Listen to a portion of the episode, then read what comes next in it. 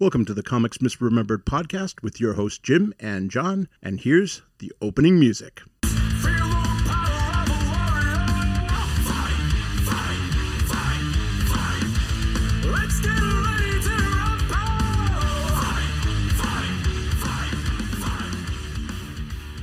Oh man, that, that song is gonna get you up, get you hyped, and get you Yeah. amped.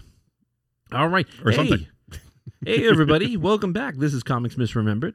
Uh, this is the podcast where we talk about comics and comic related items. I'm one of your hosts, Jim, And I'm John. and together we're going over the continuation of the Wolverine comic miniseries that came out in 1982.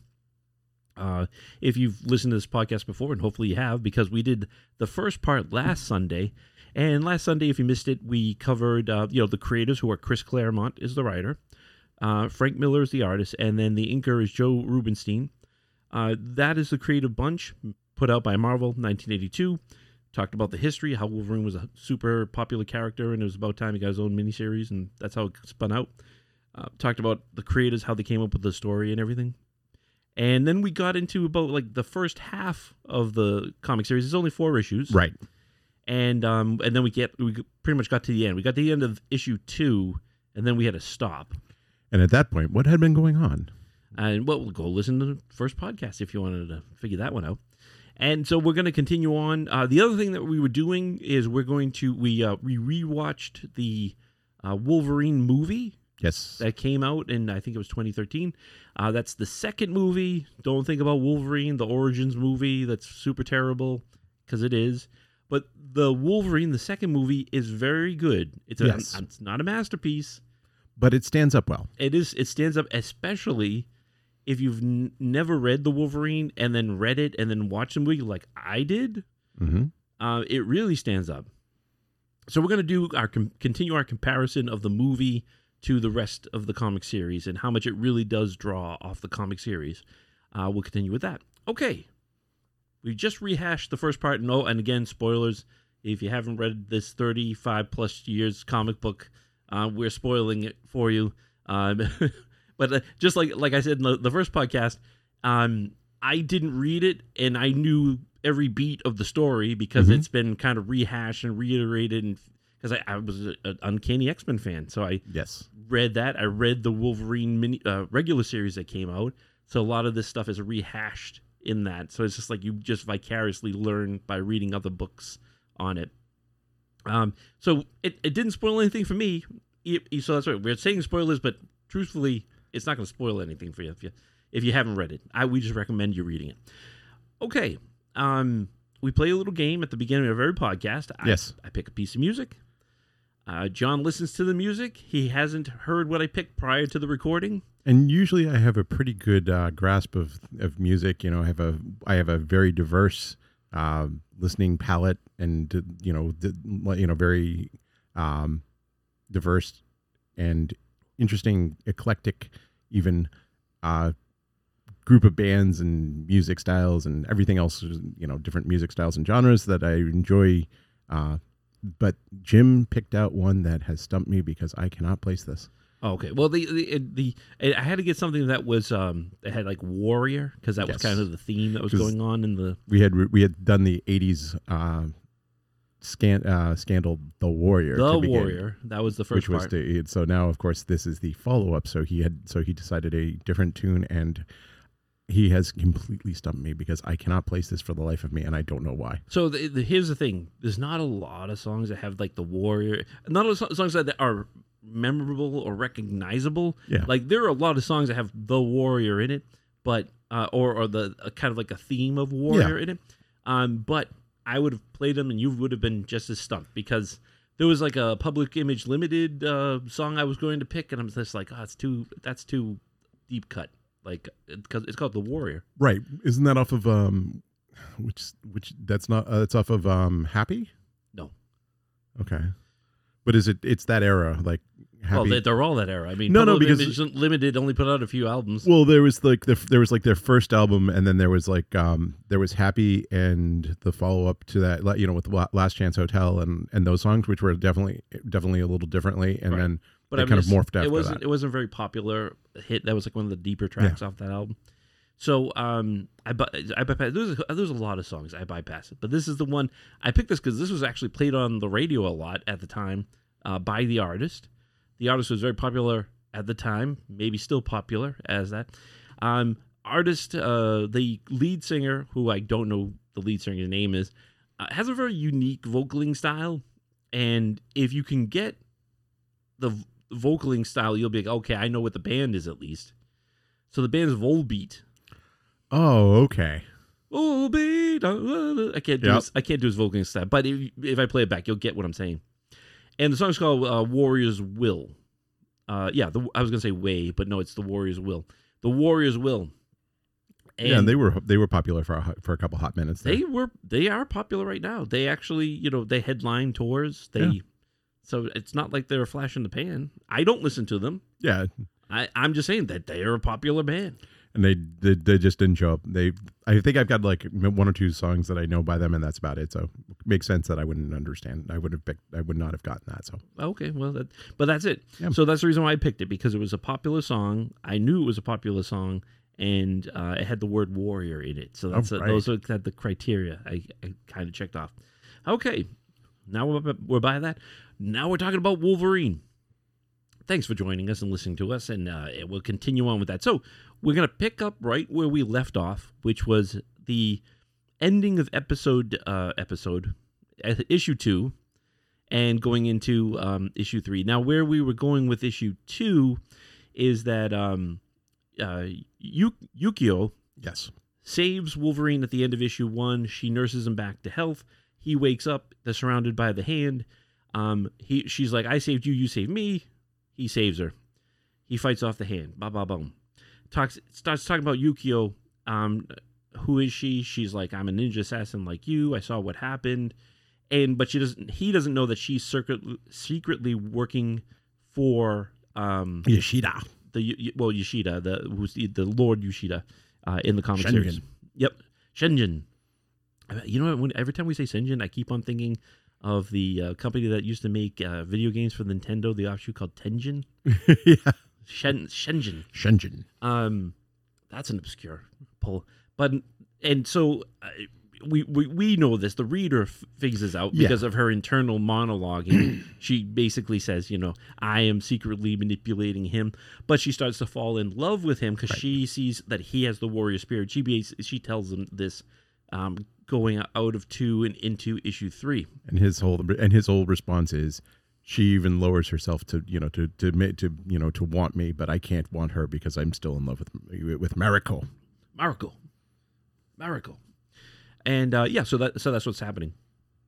So now we're into issue three. Um, the she visits Shingen. He's basically telling her, "Why haven't you killed him yet? That was your whole Yeah. part." And she's she's like, "I'm. Don't worry about it. It's gonna happen." Um, and then he kind of like threatens her, and he grabs her, and she's like, "Hey." Don't forget who you're dealing with. I'm also a killer assassin, and, Right. And he's like, I don't like your tone, and he's like, finish the job, and uh, and I think he sends a hand after her or something like that. yeah, and- he sends he does he sends the No. but a singular warrior, right.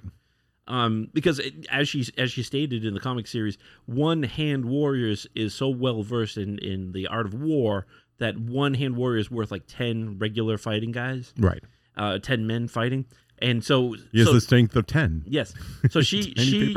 I think she, he was going to assassinate her on behalf of Shingen, so he, because she, you know he's like, I'm sick of your crap. Yeah, he's he, she's dishonored him. yeah, You know, by by talking back and not following his instructions. I mean, he's you know she's he's a very traditional, powerful man and used to being get used to getting his way. And he was not going to. He's zero patience for this woman who's just now just making up the rules as she goes along. right. And um, so so she, but she dispatches him, kills the hand warrior, and goes back to Wolverine. But she knows that she can't keep this up. Like Right. he's uh, Shingen is a, a powerful man. He's he's kind of vying to be the overall crime lord of the what would be known as the yakuza now. Yes. They, they don't call it that, but that's what they're kind of referencing. So the the, uh, undisputed crime family. Yes. The Yoshida would be the undisputed undisputed crime family of Japan, and also on par with kind of overtaking the emperor of Japan. right because be- they because they would be the shadow emperor Mm-hmm. That was the the idea behind the the idea is that the yakuza run the shadows and are the and are the true lords of Japan. The you know, and that the emperor is the is the one- is the uh, is the person who exemplifies the light Right. the you know the the the outward the outward appearance of Japan but there's always that two that dichotomy in in the culture between the the the life you know the between the light and the dark and the and the and the, the seen and unseen So she uh, tells Wolverine that um, you, in so many words, but not still explaining who's her real employer, that you have to help me. Like, you know, I've helped you. You've, he's been into another battle. She's nursed him back to health. Um, I believe in issue three is when she, when he's fully recovered, she takes him to like the train tracks and they're making out. Yeah. And he doesn't and he thinks like it's just a disbanded uh, train yard. And then the the bullet train comes flying through and they both like because his animal instinct and her instinct because she knows the place they both jump out of the way at the last second and he's like you almost killed us. And she's like you know i death is is what keeps me alive. It's Right. what gives me motivation. So i think that happens in issue three too. That's the that's the whole life in every breath. Right. So and that's how she lives. She she's she's like in for the thrill of it. Yeah. And uh, the so the next part is she needs to get back into the good graces of Shingen. So she tells him, "Look, I have this crime boss that I have to dispatch for my owner. You have to help me do it, and you know, and basically you owe me. That's right what he says in so many. She says in so many words. yeah you have you've you've accumulated debt and you need to and you need to square it Right. Uh, so he's, so Wolverine goes along with the plan. Um, he's like, you know, he's trying to talk her out of killing the crime boss or killing anybody. right but she's like it has to be this way it can't you know you don't understand japanese culture this is the way it's got to be so he's like okay we'll try uh, so they sneak into the compound of this guy you don't know who he is just another crime boss. And he dispatches the guardsman and the way he dis- uh, who knows like he could have knocked them out he could have killed them it doesn't Yeah, it's, it's kind of nebulous. amorphous, yeah. yeah yeah. Like you, you you don't know but you just assume that they're dead. You know she throws these little thing darts. We know that she poisons the tips. Right. So potentially they're all dead that she's dealt with that you you yukio has dealt with and at this point this is where this is where wolverine has the sudden re- has the revolution well that, that's what i'm getting to. Yeah. Um so he he sees that the, the crime boss is the, is the last target. And he doesn't know who this guy is. He doesn't know from adam. But he knows that yukio wants to kill him. And i think in if i remember correctly he's trying to go like, like can maybe i can get this as a peaceful resolution or something like that. I could be wrong about that. I could be reading that into it. Uh, so he's uh, got his own theater on his compound. They have a kabuki show, which is a traditional Japanese thing. So these people come out in the, the garb. the traditional garb with these giant masks. You know, they're like these over exaggerated facial expressions. The idea behind kabuki is that you can you can be like you know like in the st- in, like way up in the stands and know and and understand how these characters are supposed to act. Right. You know, it's sort of in some ways it's sort of the sort of spiritual precursor for like wrestling. You know, some of the wrestling characters. You know, like you know, Well, the- like even modern, Yeah. Like uh, every culture has their own version of like what traditional theater Yeah. is, and so that is Japanese tr- traditional theater. Just like you know, England has like you know William Shakespeare and all the writers that came prior to him And and, it- after him. it's funny because I just want to throw this in here because it just because it just hit me right now. There's a scene that's uh, reminiscent of this in the Last Samurai, that um, The char- Tom Cruise the movie. Tom Cruise movie, yeah, where you know where the um, uh, Ken Watanabe's character is is the is the head of the you know the the last you know he's the last samurai who's not who's refusing to go along with the Meiji Restoration, and he's you know he's got the last you know he's got the last clan that's you know just standing there, and there's a scene where he gets where he's doing kabuki. And then he gets attacked by all these ninjas. it's like it's funny how like there's like there's that there's these Well- weird synergies that happen. Well, The Last Samurai is based on a book, and the book came out in the 80s, I Yeah. believe. And and it was very popular, and that's the reason why it eventually got turned into a movie. I mean, I think maybe it was just too expensive to make, and they had a because that movie didn't come out until Yeah, that was like I want to say like yeah, I want to say like mid '90s or something like that. And so it came out like probably a decade after the book came out. Yeah. But but you're right. Like it is funny. Like in the mid '80s, there was a lot of things going on with uh, you know, Japanese culture. There was the uh, Japanese businesses buying up American Yep. businesses, so you got that in the news every day. There was this wave of kind of uh, Japanese cinema or East Asian cinema, I should say, because you know it was, it was from China, China to Hong Kong, and the, other the parts, yeah. Hong, yeah, the Hong Kong, the first wave of Hong Kong cinema. So too. and they were mostly kind of like kung fu, and, and it wasn't just like the eighties. Like it was, Yeah. it was movies in the seventies and sixties. But it, I would say it really kind of struck home. yeah, it hit it hit a whole. It became a whole like a whole genre to itself. Right. and people and people had really started connected to the medium. Um, it's it was the stew that kind of created um, Chow Yun Fat and you know and um, Jackie Chan. Jackie Chan, and all these other great you know Jet Li and all Jet these Li, other great yeah. So the uh, it, it- it's funny that um, the uh, it, it became its own genre because you you remember like you and I are old enough that we remember going to the local video store to Yeah. rent something to rent a, a VHS tape. Yep. And they had its own section Yep, of absolutely. kung fu cinema or however Absolutely. they wanted to call it. Yeah, and it was great because you would like you would go back and you'd like and it was funny because it was almost like a process of it was like almost like archaeology because you'd start with like the modern stuff and then you'd work your way back to like some of these older stuff and you'd be and you'd be like, "Whoa." And as it became more popular, it was like you had a bigger variety and actually and it was funny because they would draw they would go back they were drawing back on this, some of these old classics that you know where you would and then you were like oh wow that's a re this I thought this was an original movie but it's actually a remake of this movie Right. it was great And but and also this is how like uh, the American versions of these Japanese movies would Yeah. be like um, Jean-Claude John Claude Van Damme made his entire career. Yep. Like uh, at the beginning of his career, it was all about kung fu movies. Ex- Like there was exactly, yeah. You know, I, I just remember Bloodsport. What was the other? I can't remember. Now And then there was- and now, but- also- but, there was another one that followed after that. Right, and also the and also Steven Seagal came you know came out of that too, where he you know because he was because And he martial, was as a martial. Yeah, as martial martial arts. yeah. Yeah, yeah. where all of a sudden people would do that, and it was um who was it? It was um was it Ken Follett Follett who did like Ken, Ken Follett. Yeah. who did like he did a major book called um he did a major book that was you know that went on to as a, came out came out as a mini series and everybody watched it Shogun you know? yeah, yeah, yeah. and people you know I don't, I don't think it was Ken Follett, but I the Shogun I know. was a book. I, yeah. I, I know it was. I, I, I apologize for. I apologize, Ken. I, I mislabeled you, but I know it was. Um, but it was really. It was like this huge like cultural event where people had start where, and I think, you know, where you if you know if you do the cultural anthropology, you know, you kind of this is where this the fascination for Jap, you know, the fascination for Japan kind of and traditional Japan and a certain view of that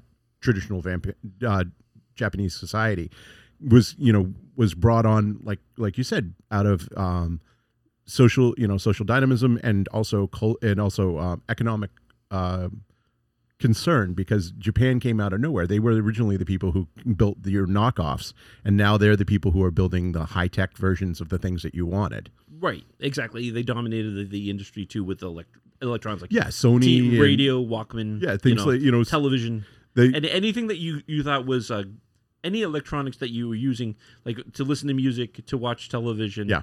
um, to use computers. yeah, Uh, your compute home personal computers was a big thing, uh, starting to become a big thing in the mid '80s. and all that stuff was built. You know, it's like built big in Japan. You know? Yeah. So, and, and we could, uh, you know, off on this tangent here, but we bring it up is because, you know, th- this comic wasn't uh, created in a vacuum. It's Right. because, and just like a lot of comic and great comic stories, is it basically reflects the times of what was going on around it at Yes. the time. We already talked about Frank Miller, how he's heavily into like you know kung fu kind of cinema and um, culture uh, at this time. Chris Claremont wants to get into it. He sees like he's kind of following the samurai war Ronin He's- kind of way. yeah, he's more into like the sort of Eastern sort of spiritualism and philosophy aspect of it, Mm-hmm. Yep. where Frank Miller's definitely involved in like the actual sort of like his historical, especially the like ninjas, you know, in the whole the whole shadow realm. Right. That's that you know, there's really grabbed his attention and and did for so many other so many other people. I mean, even something like something silly as uh as Die Hard. You know, it's the, the they're at the Nakamura building. You know, it's like Well, that was like Nakamura a whole other yeah. thing about like a Japanese uh, company Exactly. So there was this sort of this- in America. this is yeah the, so the cultural zeitgeist was definitely in, was definitely strong with this and i apologize for ta- the tangent but I, I really thought it was interesting that even right now, these things that you you know that that even now going back at it, you know, after reading it originally, Kickboxer. That was the other Van Damme Yes. I couldn't get. um, was that even after the after even after all this time, I'm still f- finding these new interconnections that I did you know that I didn't even um, I didn't even realize when I was reading it the first time. Right. It's kind of cool. So uh, how we got off on the tangent was talking about the Kabuki theater. So yeah, very Japanese, traditional. He has his guest watching it. Wolverine can't see anybody in the audience because just like a traditional theater, it's all dark. The only spotlight is on stage. But because of this, Wolverine's starting to pick up on the actors on the stage, and he's picking up on how the movement of the actors are. And why is this important? Well, because these are actually assassins. Um, we don't know wh- who, what assassins, but we know that they are going to kill not only the kingpin but the other people there. And Wolverine's like, oh, well, who cares about the kingpin guy? But the other people are innocents. Yeah. Why why would we? No, in fact, I think he he sees uh, Mariko. Right. Because because she's Yeah. in the audience, That's right. and And he's like, oh, I can't let her get killed. and the revelation is that the the kingpin who's being killed It's not her husband. He, he eventually gets killed. right but is you know but it's is the, the the revolution the revolution is that it's he's, she's involved with Mariko and that's why that, that's why this is so cool So well, the, well, the re- the revelation is so it's it's really a setup for Wolverine because what happens is she Mariko doesn't know that these are assassins. Yeah. She just thinks this is a traditional Japanese businessman. Doesn't know he's a kingpin. Thinks that this is a show. Thinks that he's been invited on behalf of her husband because she's been married to this guy. So she's traditional. She wants to go and, and watch the show, and then she sees Wolverine or ex lover jump up on the stage, start killing all the the actors in their act because they're not brandishing weapons that she can see, right and he's and he slays them, and he goes in like berserker mode because he sees her, and he's like, "I'll do anything to save Mariko," you know. and this is the first and this That's is the, the, actual sound. Yeah, and this is the thing first- goes through flesh. this is also the first time that Ma- Mariko has ever seen this side of him Correct. so it's like there's this great disillusionment because you know he's like hey I, you know he's like hey I came to you know it's like I'm I'm saving you Yeah, I'm I'm saving you. So this is where he becomes despondent because she's like, Wolverine, I never want to see you again. you've Um, disgraced me That's you- right. I can't believe what kind of animal you are. And she she takes off. And no, yeah, her husband doesn't get killed, but um, they do kill the other guy. right Uh, and so Wolverine's like, oh. So the issue three. Okay, now we're in issue three, and the this the bullet train scene is actually in issue three now that we're talking about and going through it. Um, it starts with him getting drunk and fighting a, a samurai, uh, a sumo wrestler. Yeah. a sumo wrestler, and he crashes the guy through the the window, and he's in the bar, and he just doesn't care because he's like, I lost the woman I love.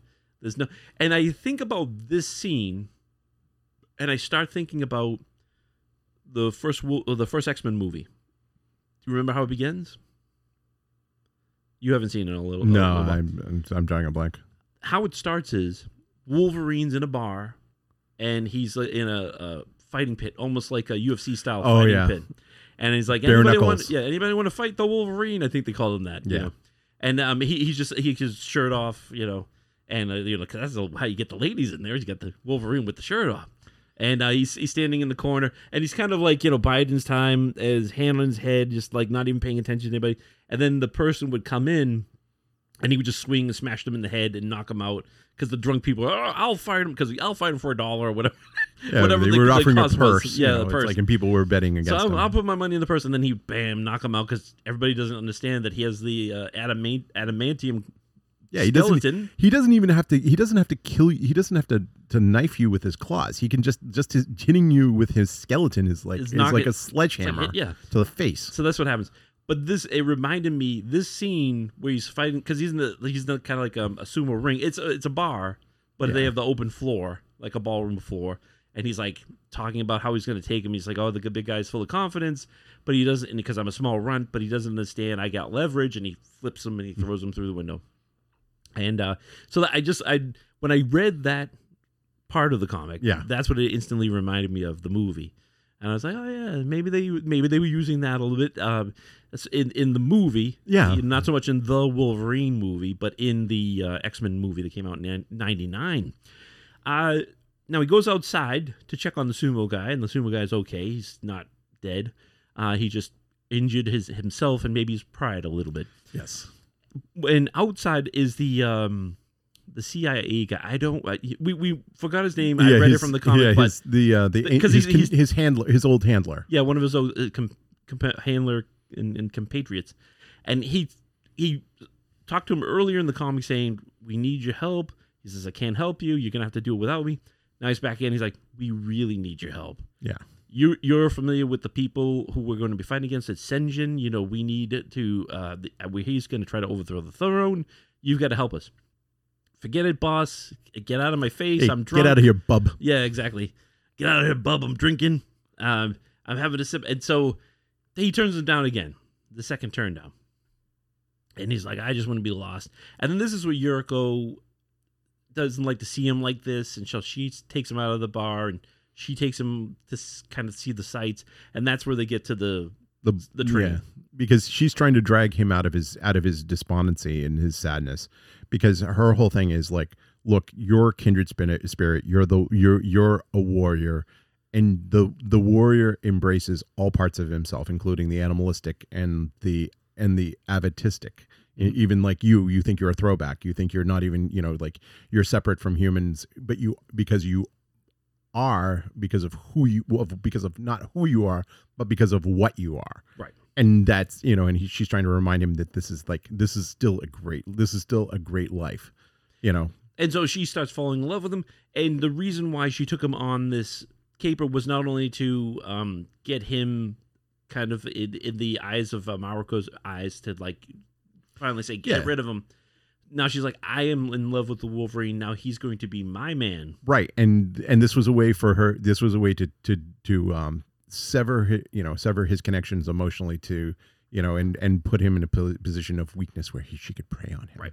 And um, so she's trying to make him see that. And so it, the, the kind of middle part of the issue is her trying to convince him that you're a warrior, I'm a warrior, warriors should be together. We are the perfect couple. You should love me. And and and, uh, and he, I love this part. So there, uh, after the train station, more hands come to kill Yeah. him, and so they fight, and they, this and, the, and Wolverine's still kind of drunk, but he gets punched out, and so Yuriko dispatches all the hand, and she kind of like, Wolverine, what do you say? You know, we're gonna be together, right?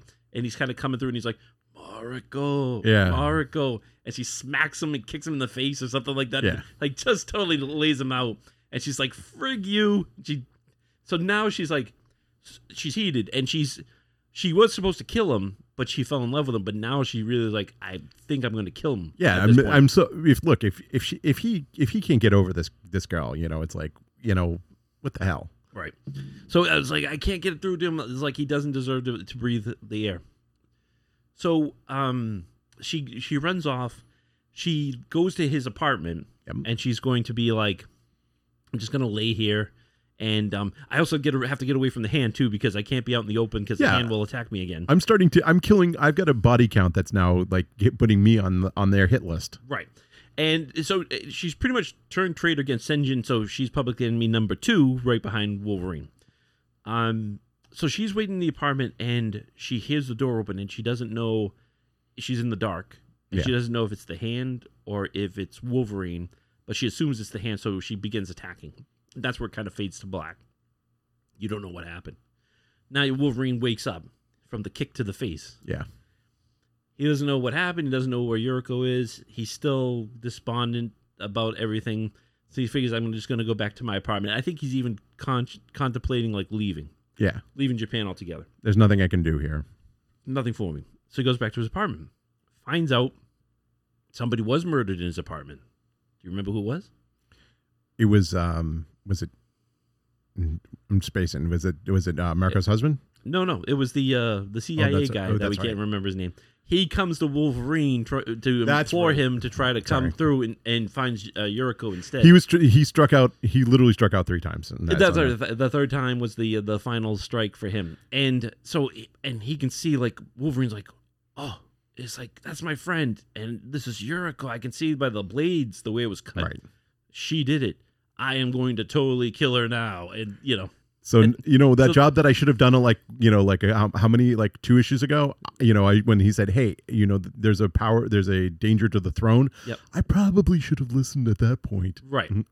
And so he goes to chase after her. Um, while chasing her, the hand are chasing him. Uh, this is kind of getting towards the end of the third issue. Yeah. They there's a standoff. He, they have to fight the hand in order to, for them both to survive. She explains that she thought it was the hand. She didn't purposely want to kill a friend of yours, and he lets her live. Um, but now he's like, okay, she, she and she um, tells him, "I've been working for Se- Senjin the whole time, but I didn't want to betray you, and I fell in love with you, and that's the reason why."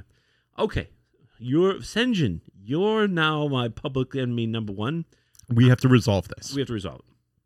So she goes uh, to attack him.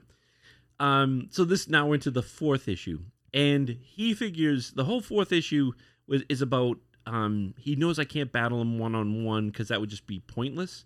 But where does it hurt him the most? If I take down his drug cartel that he has, that's how he, how he has his money and power. right. So he starts The opium. yeah, the, so he starts taking down all the drug trades and becoming a thorn in his side. And I guess it doesn't say how long he's been doing it, but maybe a couple of weeks he's there in Japan. Yeah, he's dismantling. He's Dis- dismantling the his infrastructure yeah. of the, the drug trade. And uh, so he finally gets to Shingen, and um, there's this. I, I'm I'm condensing it now. I, I- like I'm not going to spur. sp- I'm condensing the story Right. now because this is how it all plays down. The first time he fought Shingen, he was poisoned, so he lost because he was. But now he's not poisoned. Yuriko's not going to come in and try to attack him. Um, he, I forget how the husband dies, but Mariko's husband gets killed. And maybe it's by accident or Shingen does it by uh, on purpose or something like that. But uh, the husband, who was you know nobody wanted him in the Right. picture anyway, he gets killed. Uh, Shingen. I, I, I'm trying to. So he fights Shingen and um. Oh no no. So it looks like Mariko is going to be killed. I think that he. I think this is a. I'm. You know I've got the comment right there. I'm not referencing it, but I was gonna say. but but and you're not helping by not. I'm not sorry. filling in the I'm like, I didn't want. I don't want to step. in, You know. No, go ahead. No, What- I'm because I'm because I'm in like that's I'm I just remember how it ends and I'm not and I I'm not exactly sure this is one of those one of those bad moments in comics misremembered history where we're like where we're both at the same point we're like So I think I think how it goes is he, Shingen sends the hand, and he even wants to kill his wife, Right. his daughter Mariko. The hand kills his son-in-law. Yep. Um, Mariko gets spared because uh, Yuriko falls and shows up and kills, and, and Wolverine sees this. right and he says I saved her and then you think he she's going to kill Mariko because you know he personally Right. that was going to be her revenge but she cuts like some his her yeah robe or something yeah there and there and uh and gives it and then that's and that's the ritual challenge that's the the start of the ritual challenge between him and Shen, and Sh- Shingen. Shingen. and then there's the battle of Shingen and Yes. then of course guess what happens folks shockingly Wolverine, enough Wolverine fully powered kills Shingen right uh, and that's the end and there's a dead. there's that whole there's a there's a thing where he's like you know he, he's like he's trying to decide what to you know he's trying to decide what to do he's like i can't i can't hate her enough you know with with uh i can't hate Yur- yuriko i can't hate her enough but i can't thank her enough for saving mariko. Right. So you know so she goes so she he she gets to live even though he's you know even though she's betrayed him technically. He, but she's saved him so many times at this point you know he's like i'm just you know just this is just it.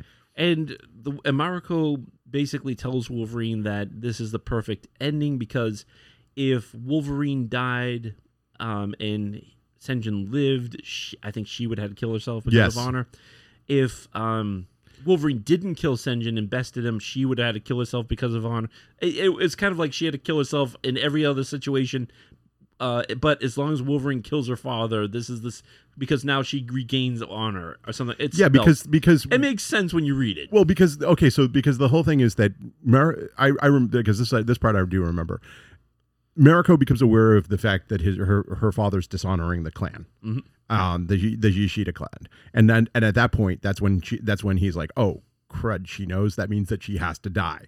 So by by cle- by Wolverine, you, you know, the outsider killing Shingen, it allows you know, and it allows you know the debt. There's no there's no life debt that she has to feel like she regains honor. Yeah, she killing the dishonorable. the the family gets the, the the the the purge you know the the stain has been purged she doesn't you know she can she doesn't have to mourn her father her father was dishonorable she gets to live everybody everybody wins and is and wa- and can walk away happy yeah, except so, for Yuriko who's like yeah, I still love him who's still like you I know, still love him uh, everybody hates me.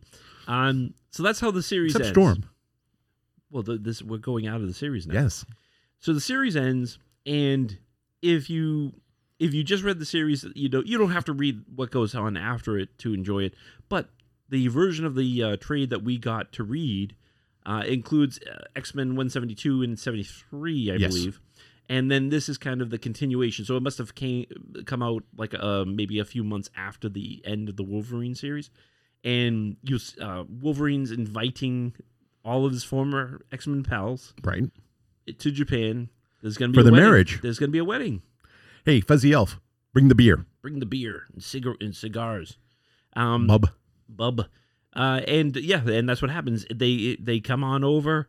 Uh, he explains, you know, we're going to be married, and, and he's kind of like, I, I, well, I haven't really seen you like this before, Wolverine. You're so happy, and you know, and he's happy because, you know, he was always in that love triangle with Scott and Jean. Jean died. right Then there's this mysterious woman who Madelyne Pryor shows up who looks mysteriously a lot like Jean, and Scott's in a deep relationship with her. Um, Mariko is uh, his like uh, relationship, so they're both happy couples at this point. And um, Storm starts exploring Japan. She finds uh, Yuriko, right and, and she's immediately enamored of of Yuriko because you know she's this you know she's this wild force of nature. She's you know she's free in a way that Storm isn't. or Yukio. I keep on Yukio. calling. You know something? I was calling her Yuriko because I'm thinking of Dirty Pair. And like, and uh, and you know what? I didn't stop, and I and I joined you. I'm so I'm so ashamed. And uh, but uh, Yukio, I was like, I kept on saying, I was like, last time I said, it, I was like, that's not her name. Why does he keep letting me call her? But and then, uh, but Yukio. Okay, we fixed our we fixed that part. I said Yukio at the beginning too. I don't know where the R came in. I you know what? I didn't even I didn't even dawn on me because it's just it's such a natural flow for that name. but but Yukio and um, the Storm meets Yukio. She explains like you know. Um, I'm trying to protect Wolverine. The hand's still out there. They fight the hand. yeah, they I do, believe. and Yeah. they and uh, and it's funny because this is where Storm actually changes her look. Yeah. and you know because before she is sort of you know she had been sort of the you know she had been the sort of she had been the goddess. You know she had the you know like this really you know these really kind of and then well, she she's comes still the goddess. It, it, no it no but I mean like she was like you know formal you know mu- you know more you know more and she comes back like this punk rock. You no, know, that this happens. That happens way in the future, like maybe a year in the future. What for her? No, For her to have the pu- yeah, go ahead and take a look. She's still the the the long flowing mane, the the leather straps, um, leather wings, leather bikini piece. no, because she shows up. She shows up in and uh, Kitty Pri- in in the outfit. let me see. Give me. She shows up in her punk, you know, in her punk outfit, and and Kitty Pryde freaks out Yeah, but I'm talking about when she's um. right at the beginning of the story. Yeah. th- Well, this is what I'm talking about. right. But no, but And change, but and change I'm- it, but change, but go no, back yeah, to the no, end but of it. but that's at the very end when something else happens. right. This this is what you're referring to doesn't happen in 172 and 173. This happens Yeah, that's that happens in one no, no, no.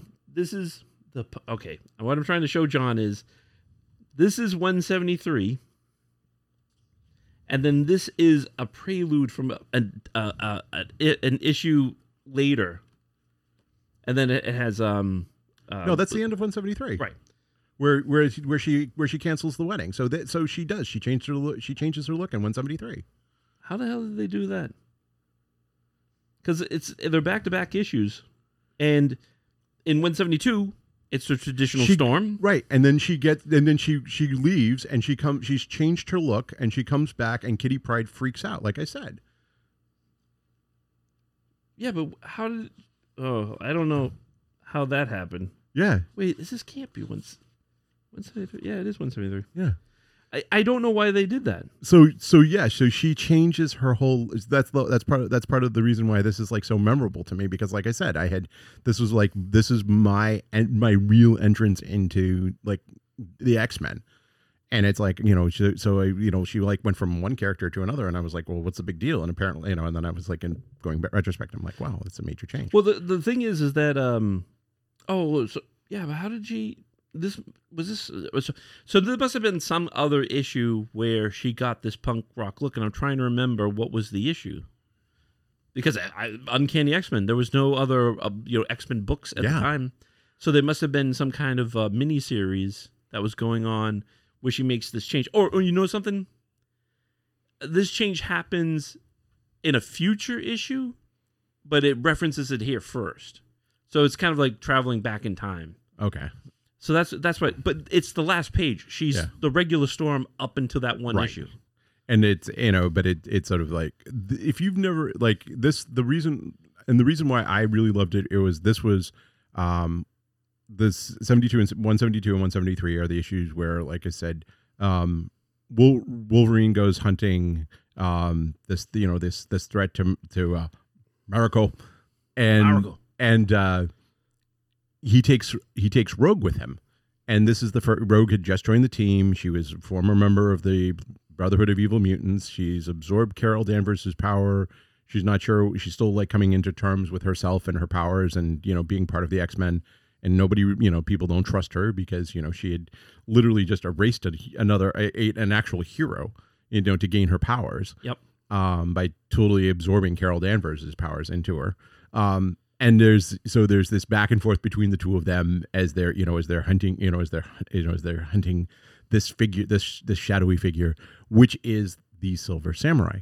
The Silver Samurai, of course, is Shen, Shingen's son, who Half has son. half son, who has uh, taken up this this uh, you know this mantle of the Avenger, and is the uh, is the threat for those you know in the the, the shadow over the marriage. Well, the um the the silver samurai samurai Samurai. the silver samurai. I, I where's my notes? Um, I, was, I thought I wrote the uh his I can't uh, I can't remember the silver samurai's uh, actual name, but it, it's um it- his last name is different. Than, it's not Yoshida. It's it's something different because he's he's half sister. His mother is um a different person uh, than the Mariko's, and so she because she's full blooded um the Yoshida heir she is basically in charge of this kind of drug empire that she's kind of trying to dismantle and um, the silver samurai wants to kill her because w- once she's dead he will be the next heir Right. automatically and he's palling around with viper Right. who is um, part of Hydra, um, longtime member of Hydra at this point in comic book Marvel history in 1980s. Uh, probably still, I think, whatever Hydra is at this Yeah. point. Hydra's been kind of revamped many times. Uh, but she, so she's working with him, and I guess you know, criminal empire, uh, foothold in Japan, Hydra getting resources, Right. The, the It- it makes- reestablishing the the reestablishing the axis. Yeah, so it, it all makes sense um, in a way, and it, it's kind of like a Super Spy too, which was you Yeah. know, the James Bond was very popular. You know, it's popular now, but very popular in the '80s. You know, Yep. Roger Moore was doing those James Bond movies, so it all makes sense for this to happen. Um, she's still a target.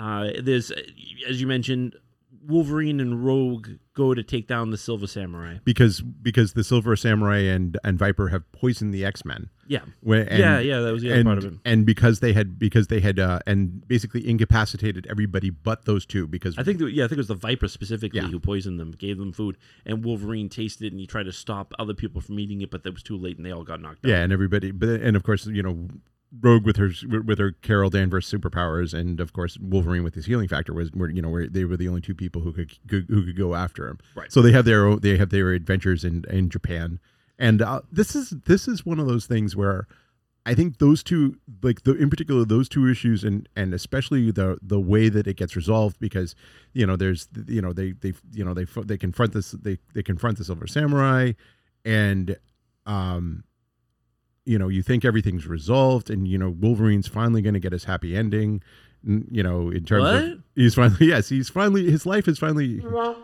uh, he's finally put you know that whole part of him together he's been able to figure out you know he's no longer like the sort of the sort of tough the, the street thug the you know the sort of animalistic you know killer. He's kind of you know he's he's embraced both sides of him. There's that um the the, the I'm going to reference the Chris Claremont line where he talks about his room. You know, at the beginning, Oh, when, we, when they were just yeah, if you go Yeah, where part one, when when Wolverine is being described, half of. Wolverine is this, you know, sort of like, you know, doesn't give a doesn't give He's a, a guy's bleep, guy. You know, he just kind, you know, he could just, you know, things are just things, and you know, and he doesn't know. And then the other half of him is like impeccably ordered and this, you know, you know, incredibly beautiful and you know, Spiritual. exactly. So there's these two sides of, of Wolverine that have always been at war with each other, and Mariko's the bridge between those two between those two sides of Wolverine. And unfortunately for Wolverine, there's something something happens, and Mariko calls off the wedding. Right. So, it, and it's funny how it ends too, because it looks like she gets up to the altar. It looks like they're about to be married. Mariko turns around, says, "I'm sorry, I'm calling this off. You are not worthy," and she leaves. She basically tells, Wol- "You're not worthy." Yeah, you Like it's what? like, huh? And Wolverine's like, "What the fuck?" And uh, what do I have to do to save you? I How know, many I- I times? I, saved your ass so many times, and I'm not worthy. So she leaves, and uh, you see the cuff of a, uh, a longtime villain, the uh, Mr. Mastermind, Mastermind. Mastermind, who was a a big key player in the uh, Phoenix Saga that we we. So if you want to know more about Mastermind, go listen to our Phoenix Saga. yes. Was a whole bunch of stuff that we put in there, especially like I loved how John Byrne car- like um ca- made the uh, Hellfire Club Yes. Like, characters after actors, well-known Yeah. actors at the time, and I and I, I was just like, I think Mastermind. Um, oh, I can't remember the the actor's name, but if you if you go listen to our podcast and go to the web page, um, you know, just go to our website, type in the Phoenix Saga uh, in the search bar that's on our website, it'll pop up. And it, just look at the page. I put a lot of Yeah. this stuff in the podcast on that page and just reference it, especially Like- the pictures of the like characters. Sebastian Shaw. And yeah, like, Sebastian know, Shaw, so like the guy, you know, It's like Quint from Jaws. exactly, which is which is so awesome. Um, Orson Welles was uh, Leland. Yeah. I know that was the other character. Uh, yeah, so th- so that's all that. That's how it ends. The, this is the end of the Wolverine saga. At this point, uh, uh, Mariko in the Wolverine saga, and then um, there'll be some dealings later on. But uh, Mariko will eventually be murdered. I'm not going to Oh. spoil who murders and how it happens, but that's a very interesting story as well. Uh, so that's the end of the comic. Now let's kind of mirror. Like we got about 15 minutes left. We're going to talk about the movie a little Sure. bit. So we, we did talk a lot about the movie when we were talking about the comic last week, and that's how we kind of get sidetracked. That's why I wanted to talk about the comic first. I knew if we did the movie, we'd make this like a three-parter. But we're going to make this quick. So where we left off was it established the relationship of Wolverine to uh, the the Japanese characters that are in there. Right. So um, uh, Yukio, um, Yukio gets Wolverine, right. She's sort of brings him to Japan, introduce him to a character that's called Yoshida, Yes. who is the grandfather character. He met Wolverine when he was a um, POW in a PO Japan. No, no, no, when he was a Japanese soldier, not a POW. well, but Wolverine was POW. Yeah. and he he he saved his life and he's like i'm gonna give you a return i'm dying uh, this is yoshida i'm dying you have eternal life i want eternal life and i want to give you an ordinary life because that's what you want because you're having these nightmares and of living lives over and over again so wolverine's like oh let me think about it um, you you meet uh, Shingen, the you know father, the Mhm. son of uh, Yoshida, and you meet Mariko. They have uh, like a tiff. Uh, Yeah. You don't know really what it is, but it's something to do with honor. Uh, Yukio is not um, uh, kind of a nameless assassin. She's kind of like a surrogate sister to Mariko in the, Yeah, in the she's movie. she's a house retainer. She's you know she's you know she's um she's special to Sh- Shingen and you know and the and the family to no to Yoshida and the family. Yeah. because they found her as they found her as an orphan and took her in. So what happens is, um, the the tiff between the father Shingen and Mariko, where Mariko was going to kill herself, and Wolverine doesn't understand why she was going to do that, is Yoshida willed all of his belonging. He was a really rich man. Yes, Like he wasn't a crime boss. He was just he made all his money. Yeah, he was- corporate investment. yeah he was he was the um he was like the Sony of uh, you know or the you know the yeah, whatever you whatever the big Whatever, kid- yeah. the, the Amazon now, you know. yeah And so he wills it to Mariko. If I should die, uh, Mariko, you're getting all my money. And of course, Shingen expects he was going to get it because he's first son, right? right. But so he slaps her in the face. It's like you gave it to my granddaughter. yeah, you jerk. So what happens is um, the next day you find Yoshida, the grandfather, passes away. So there's like, oh well, she gets all the power now. So there's going to be the tr- traditional um, Japanese funeral. Uh, they give there's a reference to a silver samurai because that's like the family crescent or something like that. Yeah, the It, it, it plays. I mean, I like the way that they introduce this character. yeah he's the the silver samurai is the is the um is the it's the clan, afterlife warrior. clan guardian. Yeah. yeah, the sort of the the spiritual the spiritual uh symbol of the clan. Right, and um Mariko is married to uh, the the character's name um uh Noboru uh, Hideki. And in this case, he's a he's a you He's know, a, like, he's like the ch- police chief. yeah he's like you know yeah the the top cop. Yeah. So he's not a he's not a um, mob boss, but he's he's kind of like yeah he's like the chief of police, the, whatever the Japanese police is.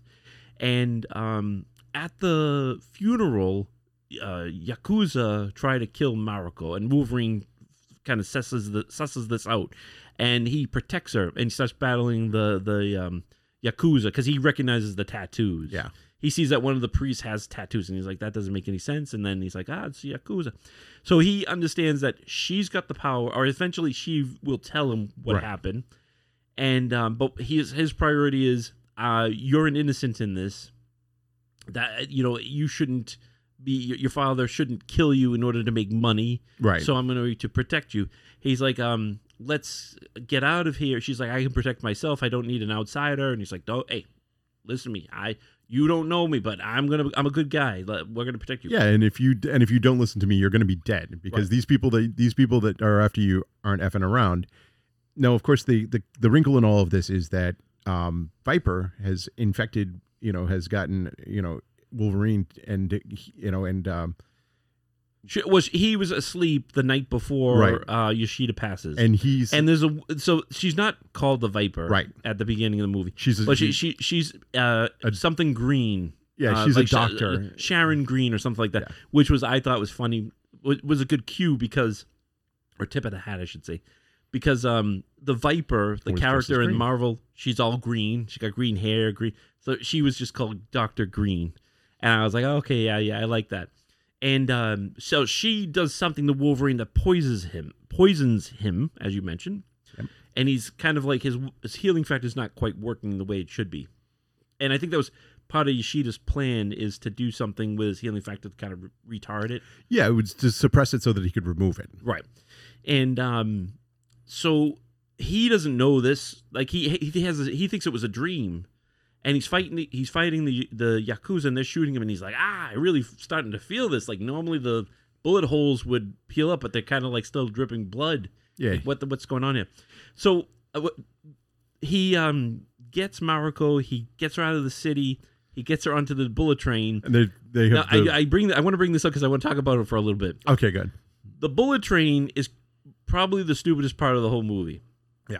I, I, I again, I like the movie. The movie is really good. The movie does a really good job about trying to take Yeah. all the the touch points of the comic and put it into the movie. But this bullet train scene, man, this is just like over the top, ludicrous.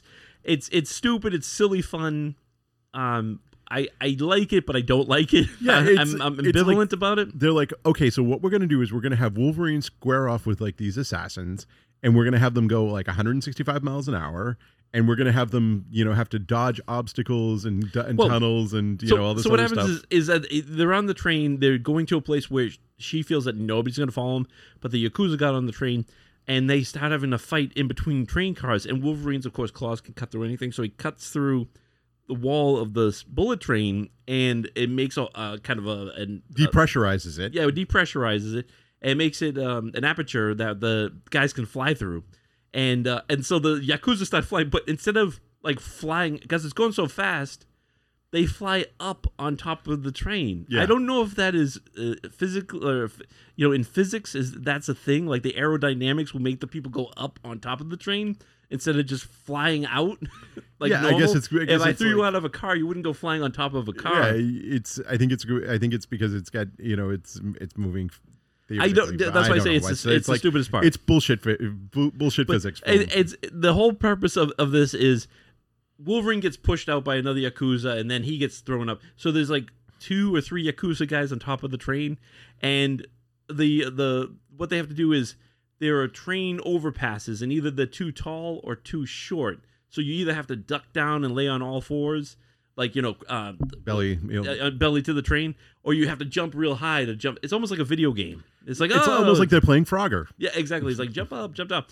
So they're they're battling. They're on top of a speeding train. Now I understand the momentum of the train. They they take the momentum of the train, so that's why they're not flying off. But the Wolverine has his claws that he's using one hand to claw himself in place, so he's Right. not he's not really flying off the train. The Yakuza guy has a knife. I'm like, okay, Wolverine has adamantium claws that can claw in place. He has a knife, but made Yeah. out of steel, not Right. a.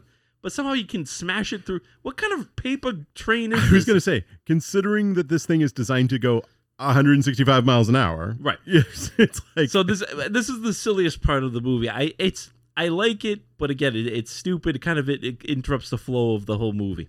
But it's it, it's a, it's a, it's kind of like a mild amusement. Now they get off the train. Let me I'm gonna get let me get off the train.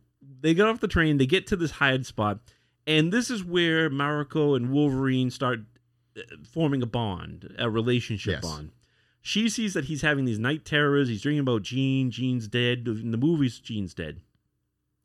And um, she kind of relates to him, and so they start forming um, like a, a love, yes, a romantic a romantic uh, feelings. feelings for each other.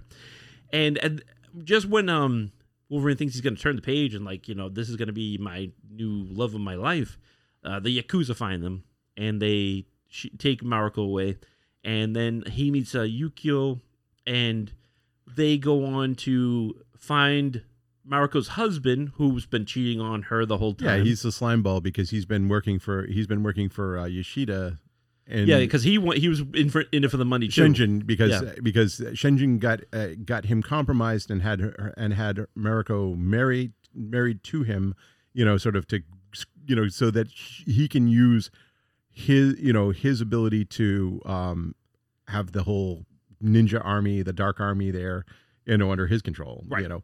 Whereas Yoshida has an entirely different plan. Right. And I, uh, we're, we're kind of running out of time at this point. We only have like about four more minutes left. But uh, just to speed things up, um, eventually the Wolverine, Mariko gets captured. She gets ta taken to the, the childhood place of uh, Yoshida, the grandfather Yes, character. the the the the new the the new castle. the Newcastle. So Wolverine has to get there, and there's a scene where the Hand, um, who's also working for Yoshida, uh, is is trying to take down Wolverine. So there's a great scene where all these ninjas are fighting Wolverine. amazing. This is the best part of the this is the best part of the movie as far as I'm concerned because they do the whole thing with like you know putting bolts into him and tying trying to tie him down and he's like fighting through this, you know. and and they're purposely doing this and, and also wolverine uh, has gained his uh, uh healing back. You know i won't talk about that point Yeah. too much but he's gained his heal- healing uh, back and he's ta- this the final battle scene. He gets into the castle. He you know it's revealed that dr green is this character called the viper. It makes sense. There's a giant silver samurai robe what looks like a robot and you're like well what is it? And then you it gets revealed that this is yoshida. Yoshida didn't die. Right. he got his body transferred into this kind of cyborg machine, and that the cyborg can drill into Wolverine and Extract the healing essence. yeah, healing essence. Um, Drink the gifting essence. I get it. uh, Essences, yes, essences, and uh, so that, that's that's what happens, and uh, of course it falls all falls apart. Um, Ma- Mariko sees that uh, it's her grandfather, but her grandfather's killing Wolverine, and she, he, you know she loves Wolverine, so she stabs him in Picks up one of his claws that has Yeah. that, that, that has been severed and like by Well, the silver one of samurai. Wolverine's, yeah, Yeah. because because he has the sword that can cut through his uh, adamantium and cuts his claws, right? Yeah, so he picks up the, and the only thing and throws the only thing that could possibly hurt him at him, you know, at Yoshida, at her own father, and kills him. Right. Headshot. Clean. Bam, right into his head, and then that's uh, how the movie ends. But and we we kind of rush through that, but if you watch, read the comic, Yes. go read the comic, go watch the movie again. You And- you know, I heard from people when we did the first part. There's people on the Facebook group, you know, friends of ours, of course. Yeah. on the Facebook group saying, "Oh, the Wolverine's a terrible movie. It's terrible." And I'm like, I don't know if you're thinking about the first movie, but the second movie was really good. And if you think it's terrible, go read the Wolverine comic, go watch the movie, Right. and you're gonna see how good it is. Exactly. It's And- better than you remember. this may be one of those cases where your memory has done has done a disservice to you because it, by by giving it new information, you'll have an, an appreciation for the movie that you wouldn't have, which is why we do this podcast, Right. so that we can give you information, so that when you engage in me, in in medium, be it like comics or or you know or or movies or whatever, or even TV, you will be informed so that you can have a, an appreciation and enjoyment of it that you would otherwise miss. Exactly. And and so that is the end of the podcast. So you've listened to our two part Wolverine review, comic Wolverine, and also the Wolverine movie review. Yes, We like both of these things. Um, we both would say highly recommend reading and watching Yes. uh, both things. Um, and that's pretty much, uh, unless there's anything else you would like to add. No, thank you for joining us. Appreciate your time as always. All right, yeah, and I and I too thank you for your time. And next week we're gonna not gonna be talking about the Wolverine. We're gonna be talking about something totally different. What's it gonna be? Hey, we'll go to comicsmisremember.com, sign up, get our links to our uh, social media because I'll tease it in the social media because we have links to uh, Twitter and Facebook, as I mentioned. You can yell us, yell at us on Facebook. You can yell at us on Twitter if you want, saying how terrible wrong we are about the movie, and we're gonna. And I'll tell you, you're wrong. That's right. You're wrong, Colonel Sanders. And uh, that's the Billy Madison. I mean, uh, the happy. No, no, that's the Waterboy reference. I was going to say. But go to comicsmisremember.com. Um, that's where you can sign up for all of our podcasts. And we recommend go listen to our other things. If there's a favorite comment that you like, type it in the search engine. We probably already talked about it. We've done 269 of these already. Uh, so there's a lot of stuff that we covered in the previous podcast. Uh, check it out. We we review movies, we review comics, and uh, anything comic related. We even did video games. We've done time. if it's pop culture involving comics we've in some way shape or form we've we've probably had a discussion about it Exactly. So uh, we thank you for listening to us this week, and we hope you join us next week.